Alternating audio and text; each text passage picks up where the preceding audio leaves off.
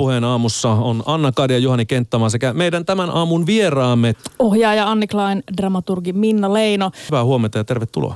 Huomenta. Huomenta.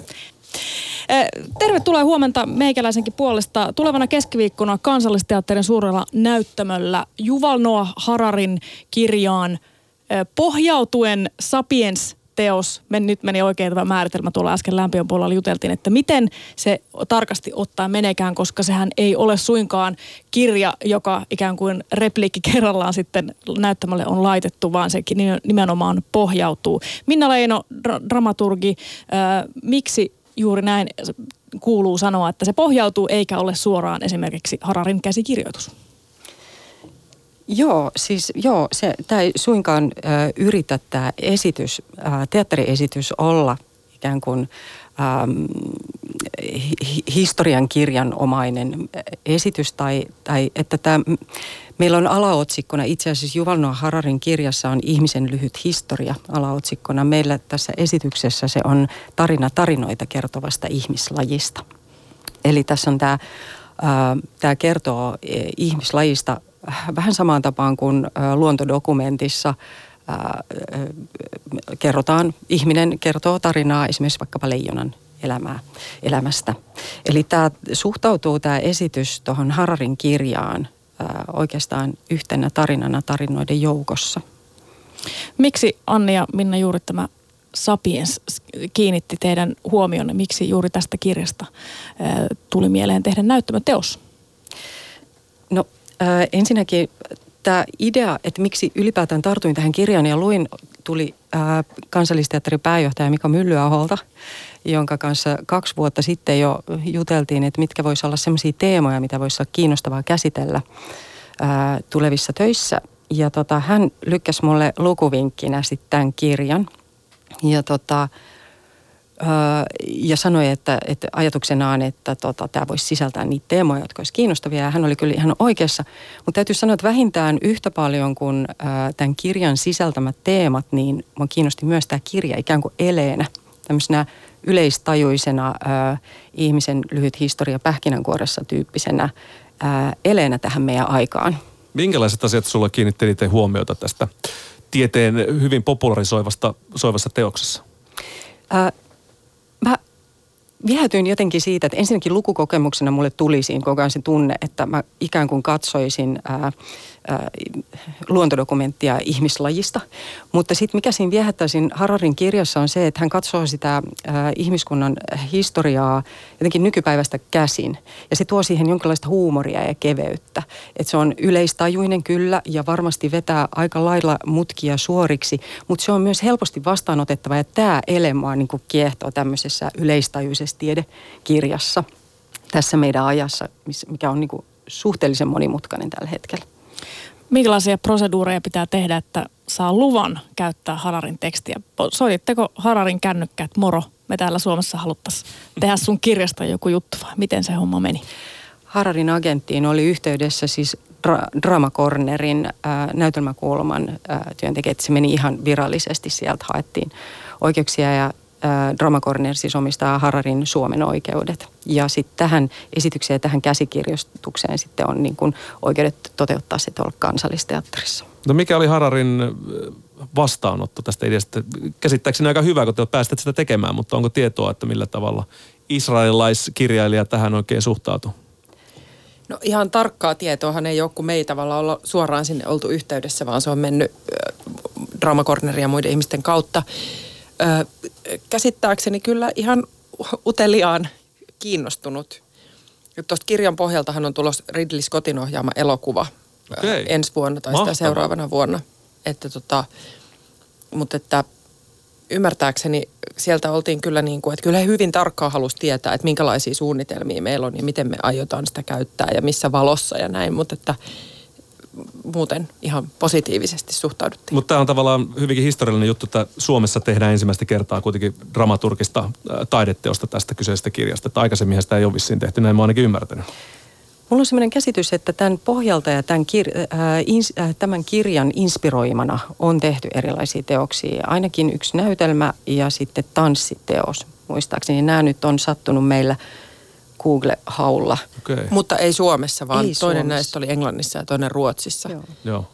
Mutta niihin oli myöskin Hararin leima annettu kuitenkin. Vai? No. Käsit, en tiedä. E- En ole ollenkaan varma.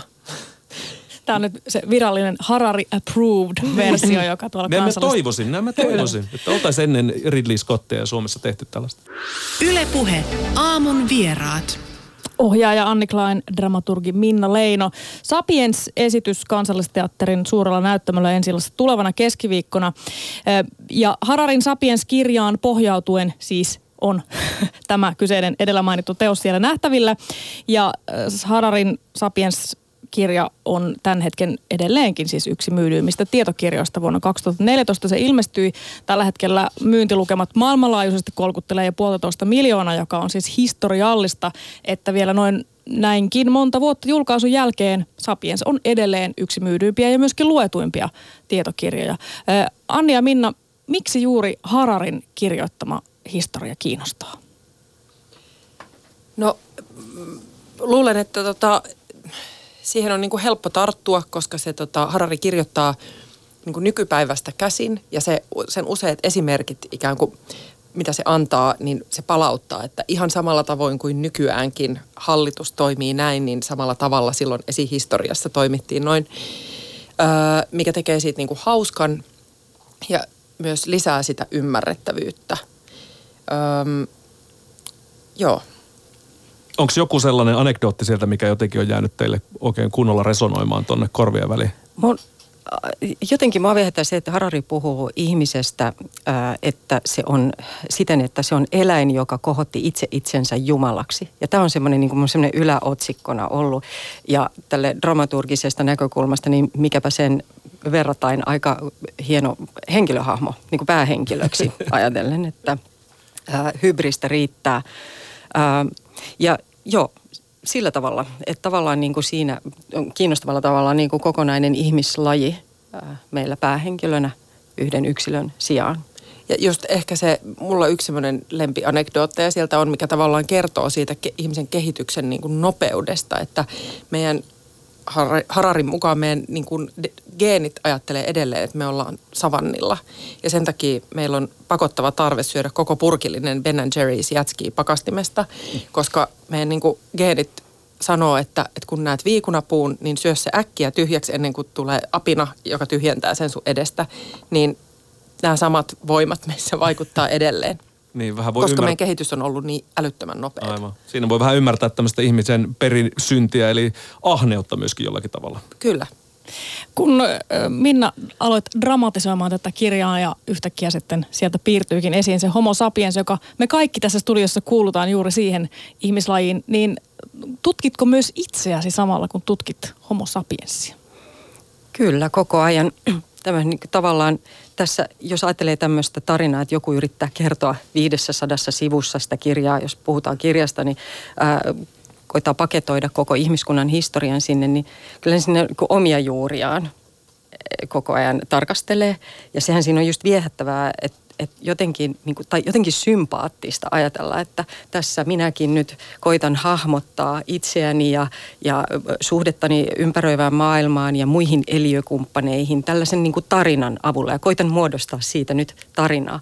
Niin Tämä on tavallaan se, mihin me pyritään näyttämälläkin, että me nähtäisiin siellä ihminen, ihmisiä, homo sapiensseja näyttämöllä, jotka nyt tällä kertaa teatterin keinoin koittaa kovasti hahmottaa ja pala palalta niin kuin rakentaa sellaista tarinaa, että keitä me ollaan, mistä me ollaan tultu, miten on tultu tähän, että, että just meidän äh, ihmislaji on äh, kohottanut itsensä äh, maailmanvaltiaaksi.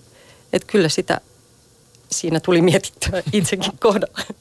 Tai musta mä mietin tätä ää, keskiviikkona, tulevana keskiviikkona ensi iltansa saavaa Sapiens-esitystä myöskin osana jotenkin koko tätä Sapiens-saagaa, koska siis, että ihminen on kohottanut itsensä siihen asemaan, että me nyt pystymme tarkastelemaan itseämme kansallisteatterin suurella näyttämöllä itsestämme tehdystä teoksesta. Tässä mun mielestä tulee jotenkin niin monta kerrosta, että vähän niin kuin tuntuu, että aivolohkot jotenkin halkee.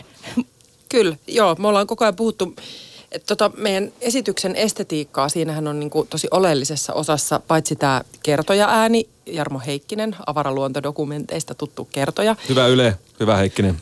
Hyvä Heikkinen, Ö, että tota, se, että näillä esiintyjillä on sellaiset koko mm, kasvot ja itse asiassa korvatkin peittävät lateksista tehdyt maskit, joka niin yhtenäistää tämän esi- esiintyjäjoukon. Että siellä on mullakin vaikea välillä erottaa, että kuka näyttelijä on kuka. Öö, ja tässä on ollut niin kuin ajatuksena, me ollaan näitä maskeja käytetty aikaisemminkin. Mä oon käyttänyt muutamassa esityksessä Tota, mutta että tässä on ollut niin kuin yksi semmoinen, mitä me ollaan puhuttu ihan alusta asti, että tässä esityksessä niin kuin homo sapiens esittää homo sapiensia muille homo sapiensseille, yrittää kertoa tarinaa itsestään, jota muut saman lajin edustajat katsoo. Onhan se nyt hauskaa. Niin, kyllähän siitä tulee semmoinen, kerros, jonka vain homo sapiens pystyy jotenkin saavuttamaan. Kyllä, ja sitten kun ajattelee, että siis jo tiedetään, että ainakin jo kahden ja puolen tuhannen vuoden ajan me ollaan niin kuin säännöllisesti kokoonnuttu just teattereihin niin kuin hahmottelemaan itseämme tarinoiden avulla. Niin minusta on jotenkin ihana viehättävää niin kuin liittyä tähän jatkumoon ja tehdä semmoinen esitys, jossa sitten vielä nähdään tämä yritys pukea itsemme jotenkin niin kuin tarinan muotoon. Minkälainen tarina sillä näyttämällä siis nähdään? Puhutaanko nyt, puhutaan niistä klassisista termeistä niin sen suhteen, että onko tämä nyt tragedia vai onko tämä komedia vai mihin suuntaan se oikein, jos tämmöisen niin antiikin Kreikan termistöön lähdetään? Ensinnäkin ehkä niin kuin itse yritän aina korostaa, että tämä ei ole ensinnäkään näytelmä, johon taas nuo termit tavallaan voisi niin viitata tai olla tarkentavia eleitä. Tämä on niin esitys, joka lainaa muotonsa just TVn luontodokumenteista, niin ehkä se, että tässä todella kulkee siis tämä audiovisuaalinen esitys ja sitten tämä voiceover-kertoja sama, samalla tavalla kuin, kuin tuota, luontodokkareissa. Eli pääosissa on Jarmo Heikkinen. Hän on, hän on ainoa ääni, ihmisääni, jota kuullaan. Niin, hän on niin kuin kertoja ja sitten siellä näyttämöllä nähdään ihmislajin edustajia niin kuin historian varrelta. Anni Klein, kerro vähän tuosta tyylilajista. Se on ainakin visuaalisen materiaalin perusteella, jota äsken tuossa pääsin todistamaan, niin se on aika erityinen, erityislaatuinen. Miten sitä voisi jotenkin näin radiossa kuvailla, että minkälaiseen visuaaliseen maailmaan kansallisteatterin lavalla hypätään? Joo, Tämä tavallaan pohjautuu tämä niin kuin estetiikka sellaiseen, me ollaan kutsuttu sitä playback-estetiikaksi. Me ollaan äänisuunnittelija Heidi Soidinsalon kanssa vuodesta 2012 asti itse asiassa kehitetty sitä eri jutuissa eteenpäin. Ja vuodesta 2016 meille, silloin meille tuli ekan kerran mukaan noin maskit. Ja tota, se näissä aikaisemmissa jutuissa on ollut niin myös, että, että esiintyjät on niin kuin myös kaikki puhe on tullut playbackina ää, ja esiintyjät on ikään kuin lipsyn kannut sitä tai kehollistanut sitä sieltä näyttämöltä. Tässä jutussa on sille erilaista, että tota, koska se kertoja ääni kuljettaa sen tarinan alusta loppuun saakka ja ihmiset välillä ikään kuin ryhtyy puhumaan sen kertojan äänellä, ryhtyy ikään kuin itse tämän tarinan kertojiksi, mutta mitään muita omia ääniä heillä ei siellä ole. Sitten nämä näyttämökuvat tai tämä, miten tämä esityksen niin kuin maailma rakentuu, niin meillä on ollut niin kuin, lähtökohtana luonnontieteellisen museon ja historiallisten museoiden nämä tämmöiset dioraamat, jotka on sellaisia kolmeulo, kolmiulotteisia maisemamalleja tai niin kuin pysäytettyjä tilanteita. Niin nämä meidän tarinan henkilöt rakentaa näitä niin kuin erilaisia dioraamoja ihmiskunnan historiasta. Niitä rakennetaan ja niitä puretaan. Ja ne tavallaan on ne alkaa hyvin, hyvin pienestä, kun ihminen sieltä aloitti sieltä Afrikan pienestä kolkasta ja sitten pikkuhiljaa valtaa koko näyttämön ja täyttää sen niin kuin äärilaitoja myöten. Ja, tota, ja niitä niin kuin nykypäivän dioraamoja, niin se, se tavallaan myös muutos, niiden mu- muuttumisen tahti ikään kuin kiihtyy. Että sitä mukaan kun tullaan kohti tätä päivää, niin se oli myös sellainen havainto, mikä meillä itsellä oli, että hirveän vaikea niin kuin johonkin yhteen kuvaan nyt pysäyttää, kun meillä on niin paljon tietoa ja asiat on niin kuin prosessissa. Kun taas jos puhutaan asioista, jotka on tapahtunut 70 000 vuotta sitten, niin on, niin on helpompi pysäyttää niin kuin yhdeksi kuvaksi. Kuulostaa teknisesti aika vaativalta tämä toteuttaa. Onko se ollut sitä? On, se on ollut haastavaa. Siellä on paljon niin kuin, ja sitten kun meillä ei ole tässä esityksessä väliaikaa ollenkaan, mikä on usein teatterissa se hetki, että saadaan niin kuin nollattua tilanne ja saadaan mm. vietyä tietyt lavasteet pois ja kauas ja näin, niin nyt että se on ollut aikamoinen paletti, minkä nuo kaikki näyttämömiehet joutuu siellä pyörittämään niiden kaikkien savannipalojen ja peltopalojen ja tehdaspalojen ja logistiikkakeskuspalojen kesken. Mutta, Pal- paljon siellä lavalla ramppaa porukkaa no, esiin... näyttelyn lisäksi? Näyttelijöiden lisäksi ö, siellä on, nähdään, on neljä näyttämömiestä ja sitten kaksi ö, tota, valohenkilöä. Ja sitten mulla ei ole edes itselläni ihan täyttä käsitystä, että kuinka paljon siellä kulisseissa on siis kaikkia niitä, jotka ajaa niitä esirippua ja mm. muuta. Juhani mainitsit tuossa erilaisia teatterin tyylilajeja. Mä mietin ö, sitä Hararin tarinaa Sapiensista, joka ei nyt, siinä on vähän komediallisia piirteitä meidän niin kuin ihmiskunnan tarinassa. Hyvin hauskoja oivalluksia. Mutta kyllä se taitaa, meneekö sitten tragedian puolelle sitten kuitenkin? Musta tämä niin Harari puhuu siitä homo sapiensista tällaisena ekologisena sarjamurhaajana, niin eihän se hirveän mm. siis kylläkään komediallinen hahmo sinänsä ole. Mutta, tota, mutta me ollaan koko ajan alustasti puhuttu, että me haluttaisiin ottaa tähän kuitenkin semmoinen niin lempeä, vähän lapsenmielinen katse ja nähdä se ihminen vähän enemmänkin niin kuin tällaisena älykkäänä tunarina tai sympaattisena hölmönä, joka niin kuin vaan uteliaisuuttaan tulee niin kuin osanneeksi ja tehneeksi niin kuin myös hölmöjä asioita. Ja sitten me ollaan kuljetettu tällaista sanaparia, että tämän tavallaan niin kuin näiden fiktiivisten järjestelmien myötä, mitä ihminen kykeni tämän mielikuvittelun avulla luomaan ja tämä valtava laajamittainen yhteistyö, mihin se sitten on kyennyt, niin tota, että se tavallaan on antanut homo sapiensille tällaisen niin kuin sekä luomisvoiman että tuhovoiman. Ja näiden niin kuin kahden voiman kanssa tasapainottelu – tuntuisi jotenkin olevan niin kuin tämä ehkä meidän koko lajin vähän niin kuin kynnyskysymys, että miten me osataan niillä siinä tasapainotella. Minusta hirvittävän kiinnostava näkökulma ihan niin kuin omaankin elämään ajatella itseään vaan yhtenä satunnaisella eläinlajina tällä planeetalla, koska sitähän me faktisesti ollaan kaikki. Ja niin kuin Harari kirjassa kirjoittaa, että, että kyllä se aika iso sattuma, että sattumien summa, että sapiens on tässä pisteessä.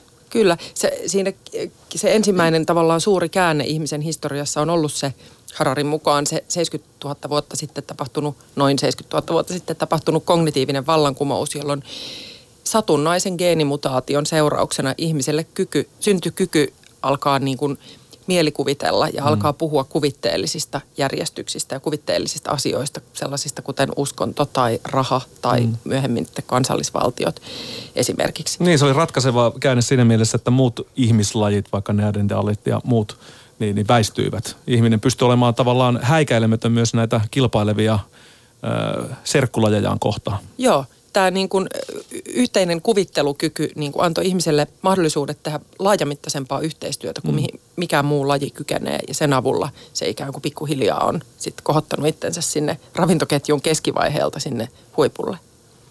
Miltä näyttää Sapiensin ihmiskuvan tulevaisuus? Harari piirtää aikamoisia robottivisioita omassa, omassa kirjassaan, mutta miten Annin ja Minnan ja Vauhaustyöryhmän Sapiens, millaiseen tulevaisuuteen me ollaan menossa?